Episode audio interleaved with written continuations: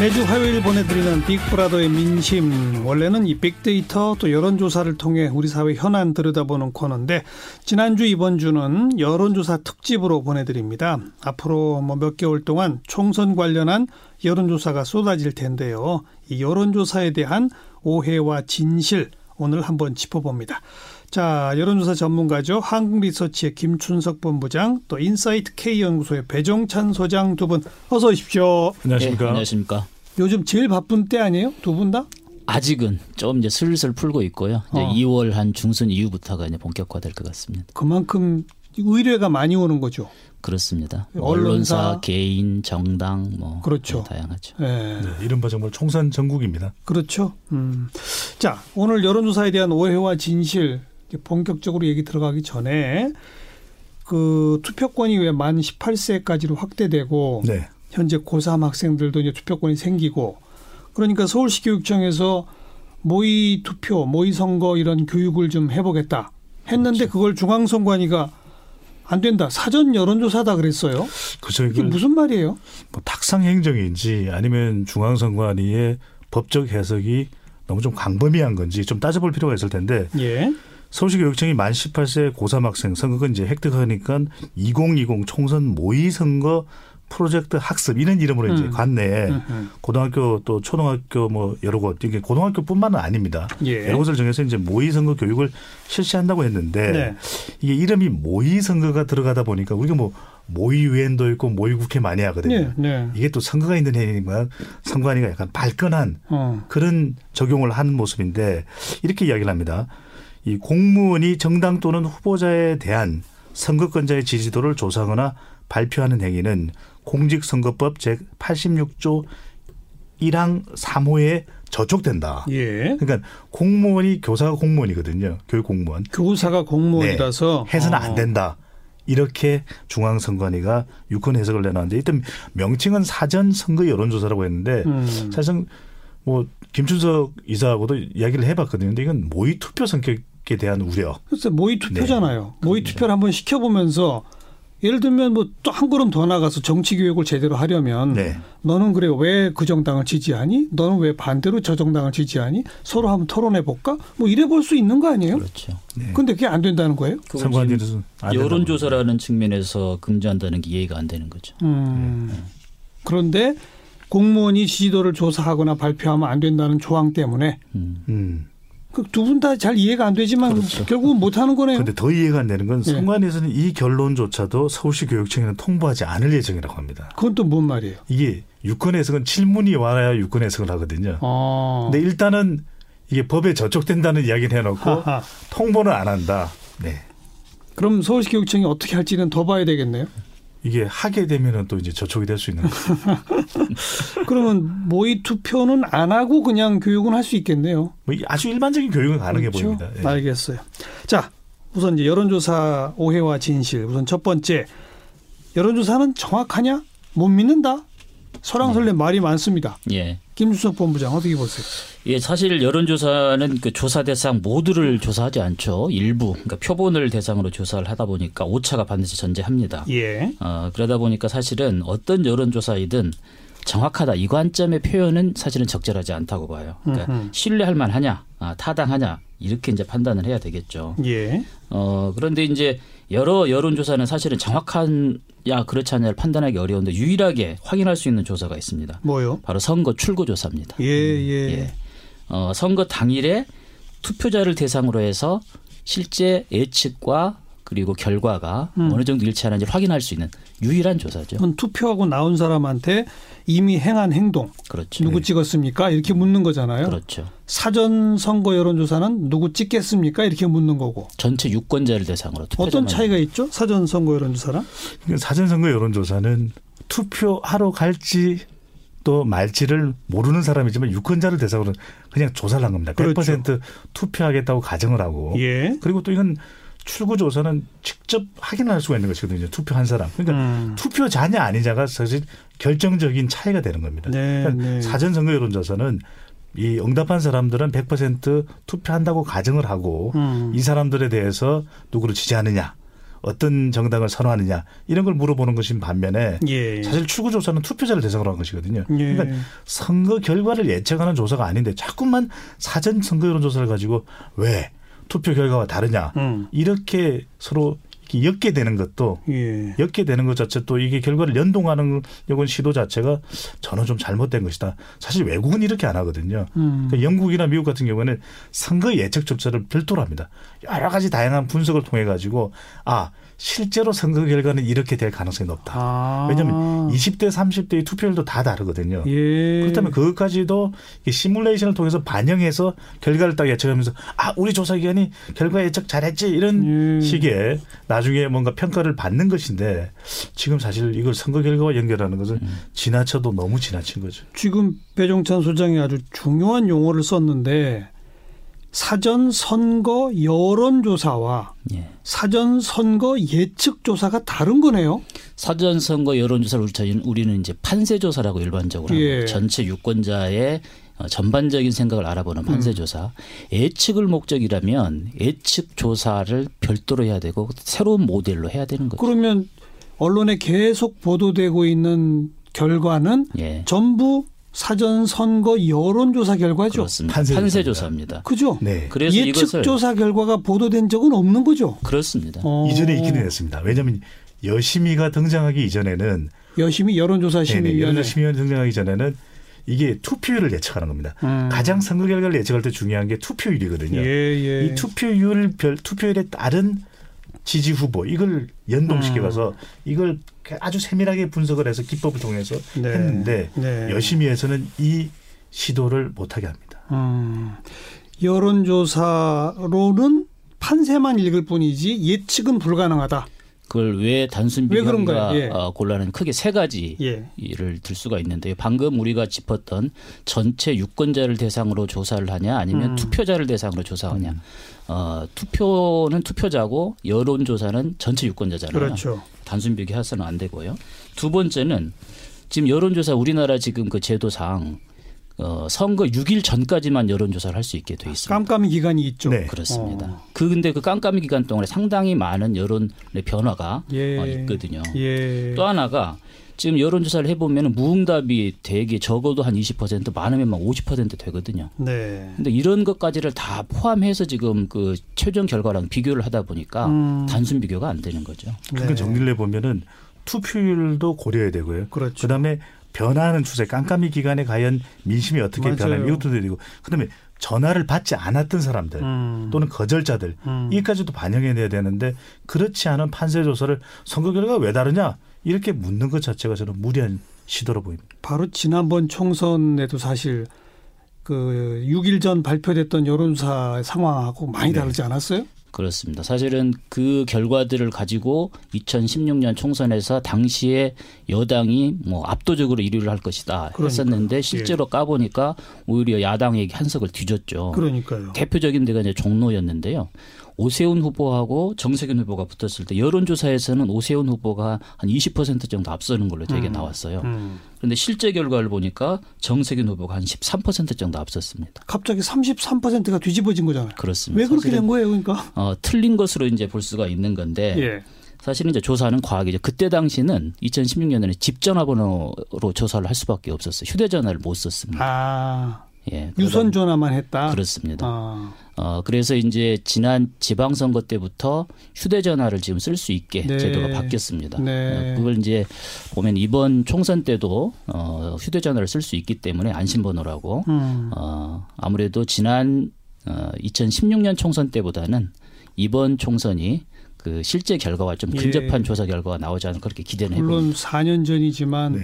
그때도 집 전화 없앤 사람도 많았었거든요. 그렇죠. 어. 또 그뿐만이 아니고 기억하실 텐데 2010년 한명숙 후보하고 오세훈 후보의 결과도 상당히 박빙이었거든요. 서울시장. 예, 심지어는 예측과 다를 수도 있, 는 음. 그런 결과가 나왔다고 평가를 할0.2% 정도인데 가 차이 나. 그때도 보면 이게 투표율입니다. 음. 얼마만큼 이 선거에 2030 세대가 투표장에 나가느냐. 예. 또 하나는 깜깜이 기간 중에 아주 급속도로 가파르게 변화하는 민심도 나타났거든요. 근데 음. 이게 반영되지 않은 결과를 가지고서 설왕설래가 이루어졌던 겁니다. 네.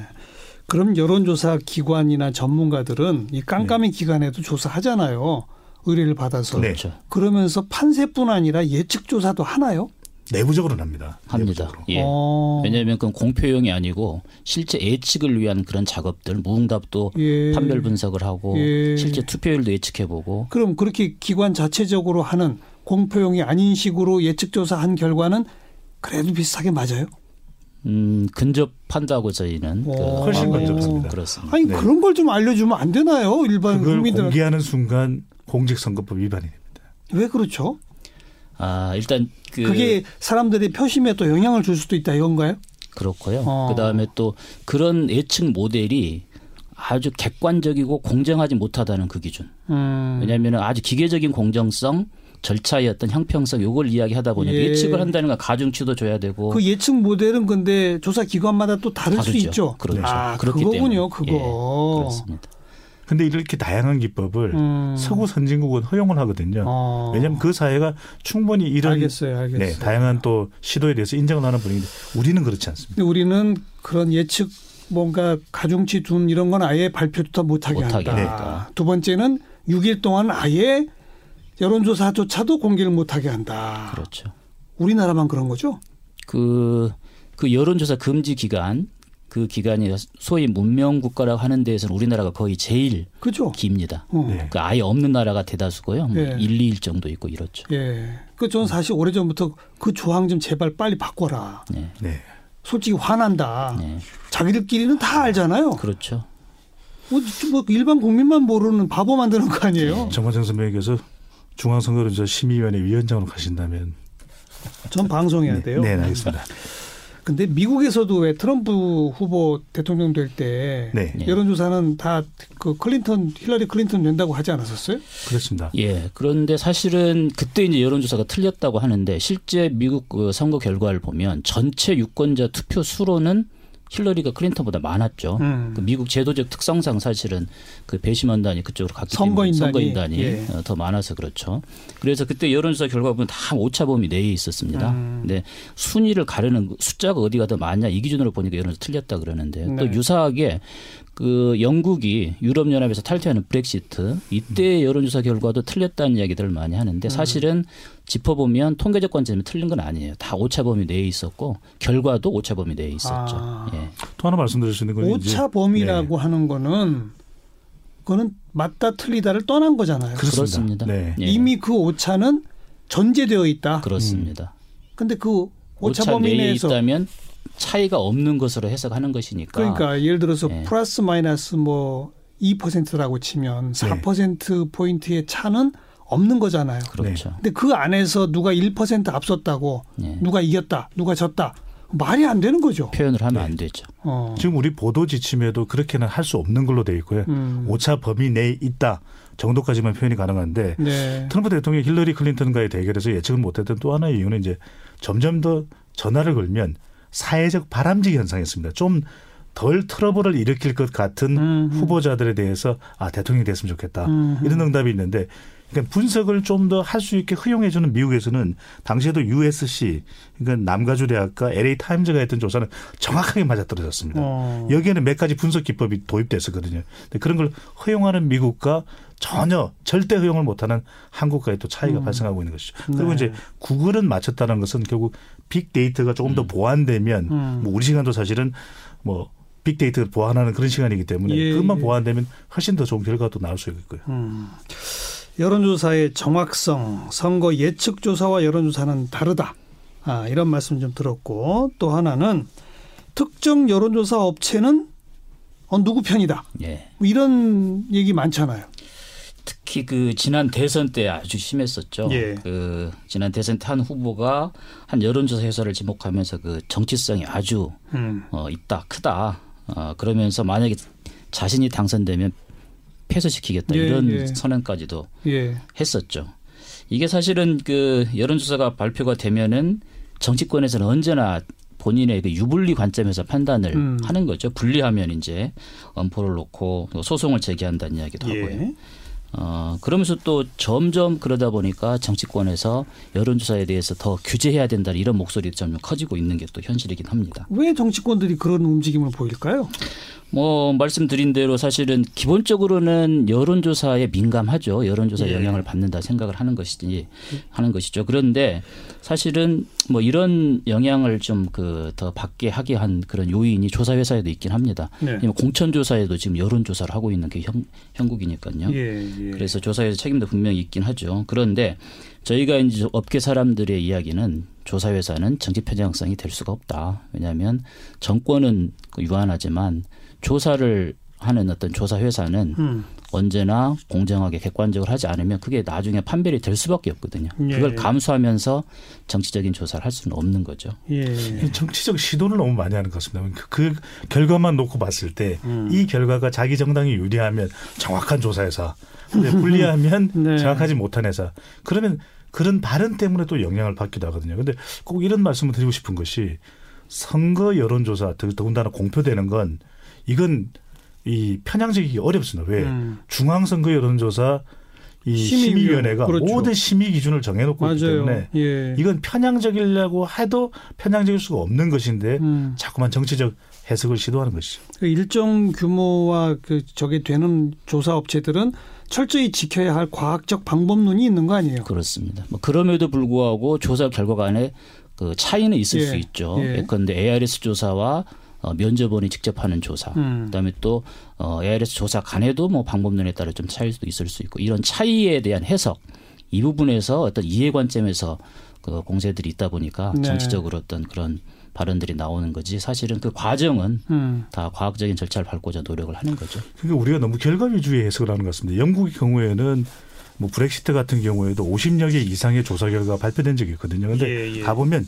조사 방법론과 관련된 설명이 한 세네 페이지가 됩니다. 음. 그러니까 다양한 시도에 대해서 인정하고 그 결과는 참고할 뿐인데 우리는 이제 결과 나오게 되면 이걸 막 정치적으로 해석하려고 그러고. 예. 그속 내용은 안 들여다봅니다. 이게 알겠어요. 어떤 방법인지 음. 바로 그런 또 단순함도 문제가 있는 것 같고. 특히 그렇게 단순하게 해석하도록 이끌어주는 게 잘못된 언론 보도잖아요. 그렇습니다. 그죠?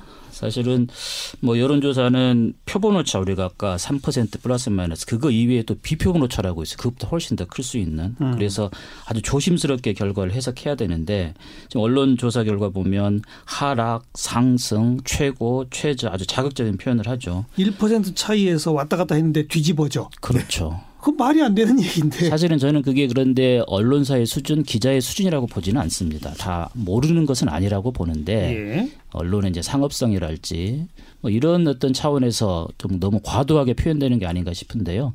이런 점들을 좀 주의할 필요가 분명히 있다고 봅니다. 네. 독자들이 그걸 받아들였을 때는 훨씬 더 크게 받아들이거든요. 음. 2% 포인트의 변화인데 급상승, 급하락. 어떨 때는 1% 포인트 가지고 너무 지나친 해석을 하다 보니까 맞아요. 아 이건 조사를 하는 전문가인 우리들도 낯간지러울 때가 있고요. 조금 더 좀 유연했으면, 조금 더 보편화됐으면 하는 생각을 하고. 제가 제일 무- 문제시하는 게 1, 2%에서 뒤집어진 걸 뭐 역전 이렇게 쓰는 네. 게 제일 문제고 네. 두 번째는 서로 조사 기관이 다른데 거기서 나온 다- 단순 결과 수치만 꺽쇠 그래프 같은 거로 그려주는 데 있어요. 네. 이건 사실 의미가 없는 거 아니에요? 비교하면 안 되는 거죠. 그러니까요. 조사 회사가 다르고 시기가 다르고 네. 하면. 예. 그래프는 이제 좀 한국 리서치에 맡겨도 될 것 같은데. 한 군데 거만 보는 게 사실 중요한 그렇습니다. 거죠. 예, 추이를 봐야 되는 거니까. 저 한국 리서치의 지난 6개월치 아니면 뭐 리얼미터의 뭐 지난 6개월치 그렇죠. 이건 의미가 있는 거죠. 그렇죠. 맞습니다. 추세라고도 우리가 예. 추이 분석을 해야 된다. 예. 그나저나 이 선거 여론조사라는 게 언제 시작된 겁니까? 그 연원으로 보니까 미국에서 한 1820년 이때부터 그 아주 그 간이 조사 형식으로 시작이 됐습니다. 그러니까 간이 조사라면 어떻게 하는 거예요? 쿠폰을 이제 그 신문사나 잡지사에서 어. 쿠폰을 삽입해서 독자들한테 그 뭐 지지 정당, 지지 후보를 묻고 반송을 받는 거 우편 조사 같이. 어. 그러니까 사실은 대표성이 많이 훼손이 되는 거죠. 이거는 적극적으로 반성한 사람들 그렇죠. 의사 표현만 과잉 대표되는 거 아니에요? 그러기도 하고 또 독자의 그 계층이 또 언론사마다. 다르기 때문에 이건 여론조사가 아닌데요? 그렇습니다. 그래서 큰 사달이 난 것이 예. 어, 1936년 미국 대선에서 그 루즈벨트하고 존슨이 붙었거든요. 네.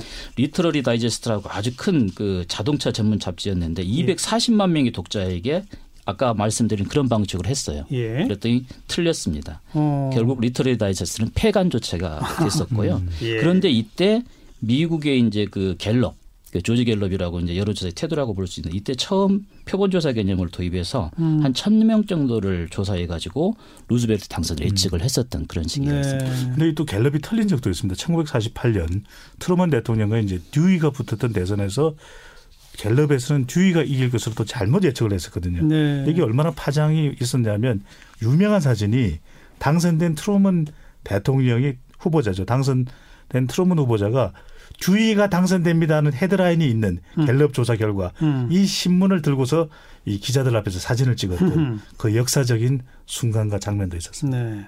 우리나라에서는 언제 시작됐다고 봐야 되죠? 1987년 그 대선 때 첫 전화 여론조사가 시행이 됐었습니다. 사실 음. 이때는 그 허용이 되지는 않았었는데 한국 갤럽이 조사를 해서 발표를 했죠. 그런데 실제와 거의 유사하게 네. 돼서 여론조사 힘이 처음으로 입증이 됐고요. 예. 이때를 기점으로 이제 우리나라 여론조사 회사들이 다수가 만들어졌고 90년대 중반부터 언론사가 여론조사를 본격화했었죠. 그리고 이제 2000년부터 어, 총선이나 지방선거 대선 이런 방송사 출구조사가 본격적으로 시행이 됐습니다. 음. 이때 1987년도에 발표는 되지 않았지만 이 여론조사 결과의 분석이 삼자 필패론, 네. 삼김이 나오면 절대로 안 된다. 안 된다. 야당이 필패한다. 그렇죠. 이걸 분석을 음, 해냈죠. 네. 대통령 선거는 전국 단위의 한 번 하나의 선거기 때문에 그래도 훨씬 더 예측이 쉬울 거예요. 그렇습니다. 총선은 각 지역별로 샘플도 그렇게 많지 않기 때문에 그렇죠. 더 어렵죠 사실. 어, 출구조사에서 틀린다고 한 게 다 총선입니다. 그렇죠. 예, 대선과 지방선거는 다 거의 맞았죠. 광역단체장급 정도 되면 그래도 그렇습니다. 대부분 맞추는데 어, 지난 지방선거도 다 맞췄죠. 그죠. 예. 그래서 언론사의 이 추산, 음. 이게 총선의 결과를 추산할 때 이게 잘못되는 게 253개 지역구 조사를 다 안 했는데 네. 여긴 당연히 이 정당이 이기겠지. 음. 이런 추측을 통해서 결과 집계를 하다 보니까 예. 사실 어느 당이 압승할 거다 이런 경우가 많이 틀렸었었죠. 음. 여론조사를 근데 우리 정치권이 또 너무 써먹는 거 아니에요? 그때 왜 2002년 노무현 정몽준 단일화 때 여론조사로 했었고 그렇습니다. 그 다음에 각 당 공천에서도 여론조사 몇 퍼센트씩 다 반영하고 예. 이거 좀 문제 아니에요? 참 문제고요. 사실은 또 여론조사에 대한 신뢰, 여론조사에 대한 효용성이 참 오도되는 음. 뭐 그런 아주 대표적인 상황인데 많이 없애야죠. 이건 또 뭐 꼭 여론조사뿐만 아니라 정치 과정에서도 사실 정치가 책임을 정당이 책임을 져야지 여론조사에. 의탁해서는 안 되겠 안 네. 되지 않겠습니까? 이건 경선 여론조사 말씀하신 게 너무 곤란한 게 이 여론조사 결과만으로 후보를 최종적으로 판단한다는 것도 지나칠 뿐더러 네. 정 청년 또 신인 여성들이 들어가기 쉽지 않은데 정말 곤란했던 게 경선 여론조사 직접 후보자들 앞에서 여론조사 회사의 대표가 이렇게 이 공개를 합니다. 음. 그때 그 후보자들의 좀 원망스러운 눈빛 저는 오케이 목장의 혈투 네. 결투 이건 좀 사라져야 될 것 같습니다. 그렇게 하려면 정당은 뭐하러 필요 있고 투표는 뭐하러 해요? 그냥 여론조사로 당락을 다 결- 결정해 버리면 되죠. 네. 문제가 있어요. 예, 맞습니다. 음. 오늘 여론조사에 대해서 오해와 진실 이야기를 좀 나눠봤습니다. 한국리서치의 김춘석 본부장, 인사이트 K연구소의 배종찬 소장 수고하셨어요. 예, 감사합니다. 고맙습니다.